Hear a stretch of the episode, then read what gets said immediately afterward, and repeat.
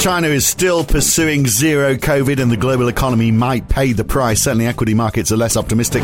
Bond yields are falling and so is oil and iron ore and the Aussie dollar. But how much is China and how much of the risk concerns are around the Fed with a front end loading of interest rates now the assumed path forwards? And what about inflation? We might find out how much it's hitting Australia this week ahead of the RBA next week. And Elon Musk sounds like he will own Twitter. Does that mean that Mr. Trump character will be back on soon in time for the midterms? It's Tuesday, the 26th of April 2022. It's the morning call from NAB. Good morning.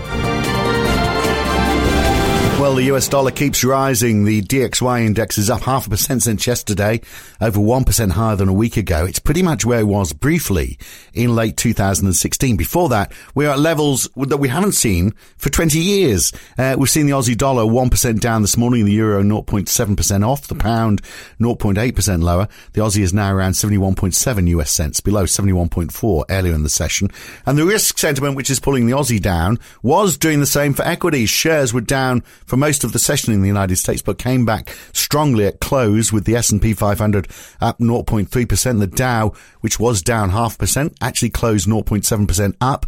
The Nasdaq up 1.2%. Twitter had gained more than 5% before trading halted, and it now seems the board there has accepted uh, Elon Musk's offer. So if you want to know the price of free speech, it's $44 billion, apparently. Uh, the biggest falls in shares have been in Europe. The Macron win hasn't held the CAC 40, which is down 2%. The Euro Stoxx 50 down 2.1%. The FTSE 100 down 1.9% and we're back to having falling shares along uh, with falling bond yields. German bunds down 13 basis points this morning. 10 year gilts in the UK down 12. Two years in the UK are down almost 16. In the US, two and 10 year treasuries are down nine basis points and 10 years are at 2.8% and big falls in oil. Uh, Brent is down 3.6%. Actually, it's quite a big, uh, a bit of a pickup there because it was down well over 5% earlier in the session, uh, now a bit below $103. WTI has dipped below 100 with a 2.9% fall. Again, that's after quite a bit of a rebound. And Taylor Nugent joins me from NAB in Melbourne this morning. So the Aussie dollar, Taylor, is pretty much back where it was at the start of the Ukraine invasion when higher commodity prices seem to sort of offset risk concerns. Now we're seeing commodity prices down, particularly oil, but iron ore is also well down. Uh, because uh, a, a, chunk of this is the, the demand from China, isn't it? This this lockdown issue isn't going away. In fact, it seems to be getting worse with Beijing ready to go into lockdown now.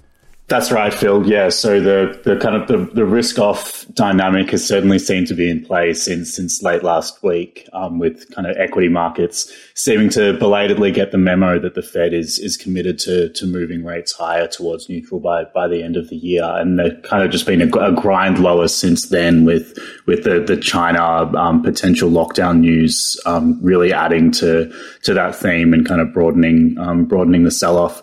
Um, as as you mentioned, it's kind of stabilized a little bit recently with um, some of the losses pared in in the US in the last couple of hours, um, but certainly through um, through Asia and through Europe, there was continued sell off in equities, and the um, the Aussie certainly hasn't hasn't benefited in that environment with um, with the the dollar and the yen both higher and and um, yields falling amid some of that safe haven demand. But the, the, question about the lockdown is how long is it going to go on for? And you know what's the what's the answer, uh, and uh, what's the damage going to be done before they see some way out? Because like Shanghai reported 39 deaths from COVID on Saturday.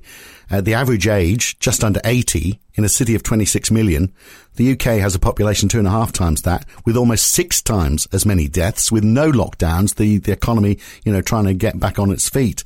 Uh, so, you know, if they keep on doing this, what's the impact going to be on the global economy and on the uh, the Chinese economy. So we've seen this big fall in the yuan, of course, and we had the People's Bank of China quickly stepping in uh, to when they saw it falling one percent, uh, the lowest it's been since the pandemic. So they had to act. Uh, so they're, they're acting to try and save the yuan, but I'm not sure what they're doing to the Chinese economy in the process. That's that's very much the the key question. So yeah, case numbers were were um, not particularly high recently in Beijing. Just 41 cases were, were recorded over the weekend. But the thing that really seems mm. to have got people spooked is officials saying that there was evidence of, of community spread um, in Beijing and several neighborhoods there were, were sent into lockdown. And so the, the risks of that um, kind of broadening into a, a Shanghai style lockdown with with pretty meaningful implications for for Chinese economic activity and, and, global supply chains more more broadly is is certainly there. Um, you saw that in the in the market reaction with with Chinese equities down around five percent. Um, and then in continued weakening in the in the yuan as well, with as you say the PBOC suggesting that um, they're potentially a little bit uncomfortable with the pace of that depreciation um, and moving to to cut the FX reserve ratio to to add a little bit of um, dollar liquidity and ease some of that depreciation pressure on on the yuan after it um, briefly pushed above six point six for the first time since November 2020. So, how much of what we've seen on equity markets uh, in the US and Europe? Well, I guess it might be very different reasons actually as to why they're behaving. So, let's just focus on the US for now. equities were down a lot today. They have bounced back now, but how much of that was because of the concerns over China? That's obviously not gone away. And how much of it is uh, concerns about the, the Fed just uh, pushing interest rates that much higher? Because, of course, last week was the first time I heard anyone mention the idea of 75 basis points. Now, some people are saying, well, actually, there's going to be two in quick succession. Yeah, yeah. So that's the it was very much the theme, kind of late late last week, um, as um, yeah, equity markets started to started to fall off, even as even as the kind of relentless rise in yields in the US took a bit of a pause, um, just kind of as those themes push through, as you say, kind of was 75 becoming the new 50 basis points with kind of um, markets toying with the idea of um, even larger rate hikes. Um, seems some comments from from Mester have seemed to um, suggest that um, they at least favour a, a, more a more gradual and, and, methodical process, and so 75 basis point hikes certainly don't seem to be um, the, the most likely path forward in the near term. But Powell on at the IMF late last week as well did um, kind of fall in line with the with the recent comments, kind of shoring up um, and endorsing those recent recent comments around 50 basis points at at least the next meeting being fairly likely, um, and then. Yeah, in, in that context, um, yeah, equities lower and and um, the the VIX spiking higher and and a kind of yeah normal kind of fairly textbook risk off um, response in um, on the back of that, which kind of, as I mentioned earlier, was just kind of compounded by the, the China fears over over the weekend. And then the war, of course. You know, something else that's not going away. Putin is pushing for some sort of victory um, uh, for early May. Um, but you know, fighting continues. Uh, the, the, you know, the Ukrainians aren't going to give up. Clearly, there's talk now about whether you know Europe does more uh, there's discussions going on, but you know what can they do? I mean, it's so far sanctions. If they are having an impact, it's not enough really to make any difference. Not fast enough to make any difference anyway. If Europe stops buying oil, then that'll presumably push up the price of oil, which is going to benefit Russia, unless everyone on the planet stops buying it. We know that's not going to happen, but there is some talk that maybe Europe puts money into some sort of escrow account. Uh, until Putin pulls out of Ukraine, I can't really see that necessarily working. But I mean, I, I, I, guess the question is, are markets just going to, as so often happens, you know, they react to the beginning of a war and then things settle down, even though the war is still going on? Yeah, as you say, the difficult, difficult balance being tread by, by EU policymakers. So the um, the Bundesbank certainly is not not optimistic about the, the ability of the German economy to, to cope with a, a sharp um, a sharp ban on, on energy imports from from Russia. Um, so they had some research out on Friday suggesting that um, output would be five percent lower than otherwise if um, if there was that kind of complete ban on on Russian gas imports. Um, and so certainly that's kind of adding to that um, that tension between how much can can the European economy really really sustain. Um, how much how much more action in, in that space can the, can the European economy sustain, and how much benefit will it actually have in, in the situation on the ground with with Putin kind of refocusing towards the the um, east of Ukraine now as well. Yeah, well, that's I mean five, but you know some might say well five percent is acceptable if it has a much much bigger impact on uh, on Russia. The question is what impact is it going to have on Russia? And yet the uh, the German IFO business climate picked up a little, didn't it? Then and PMIs as well across the euro area that we saw at the end of last week. Okay in services in Germany and across the across Europe. Manufacturing is down a little, but still well over 50. So we are still very much. I mean, we're coming from a low base, obviously coming out of COVID, but still very much in expansionary territory. Yeah, certainly those um, those PMIs late last week, and then the IFO in Germany, kind of um, suggesting a, a, similar thing, all a little bit better than expected, and kind of painting a, a picture of, of resilience in, in the European economy through through Q1. Um, and so, yeah, together potentially signaling a little bit of upside risk for the um, the first quarter GDP numbers that are the um, preliminary estimate out later this week, with the consensus now looking for a, a 0.3 percent quarter on quarter gain, and um, with the with the kind of news flow recently, potentially a, a, little bit of upside to that, but certainly in in the context of a, a number of headwinds. Mm. Well, one of those headwinds would have been the Marine Le Pen uh, but she didn't win in France over the weekend. Macron won. But I tell you, 58 to 42, not a massive victory compared to where it was last time, which obviously shows the divisions that exist in Europe. Um, probably why we saw the CAC 40 lose 2.5% in the first few hours on Monday morning. But that is another sign, isn't it, that Europe is a bit of a riskier investment these days, not only because of the war, you know, but there's also a bit of political uncertainty there as well, which is uh, certainly worth keeping an eye on. Uh, and the UK. So, I mean, uh, we, Andrew Bailey really is talking about treading a fine line.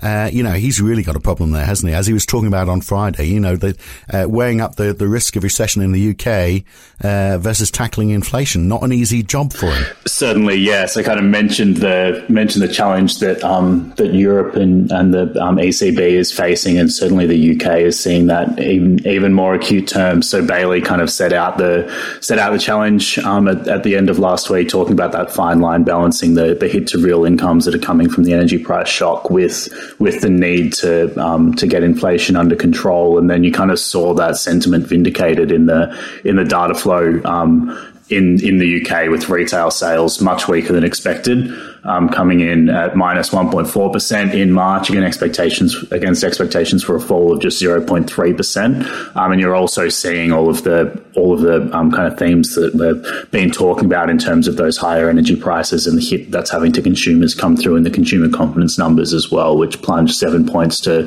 to minus 38, um, which is the lowest they've been since the since the minus 39 level that was plumbed during the GFC. So certainly um, some of that hit to, to activity and consumer spending seems to be appearing in the data. Well, a bit of data around today, isn't there? We get uh, for the US durable goods orders, consumer confidence numbers, new home sales, all pretty important. But later on in the week, the GDP numbers, very important, obviously, and uh, perhaps equally as important uh, right now, the employment cost index as well. So a lot of numbers around for the United States. Yeah, that's right. So quite a quite a lot of data this week. A lot of it concentrated towards towards the back end with those activity and inflation rates out of out of the US and and Europe as well.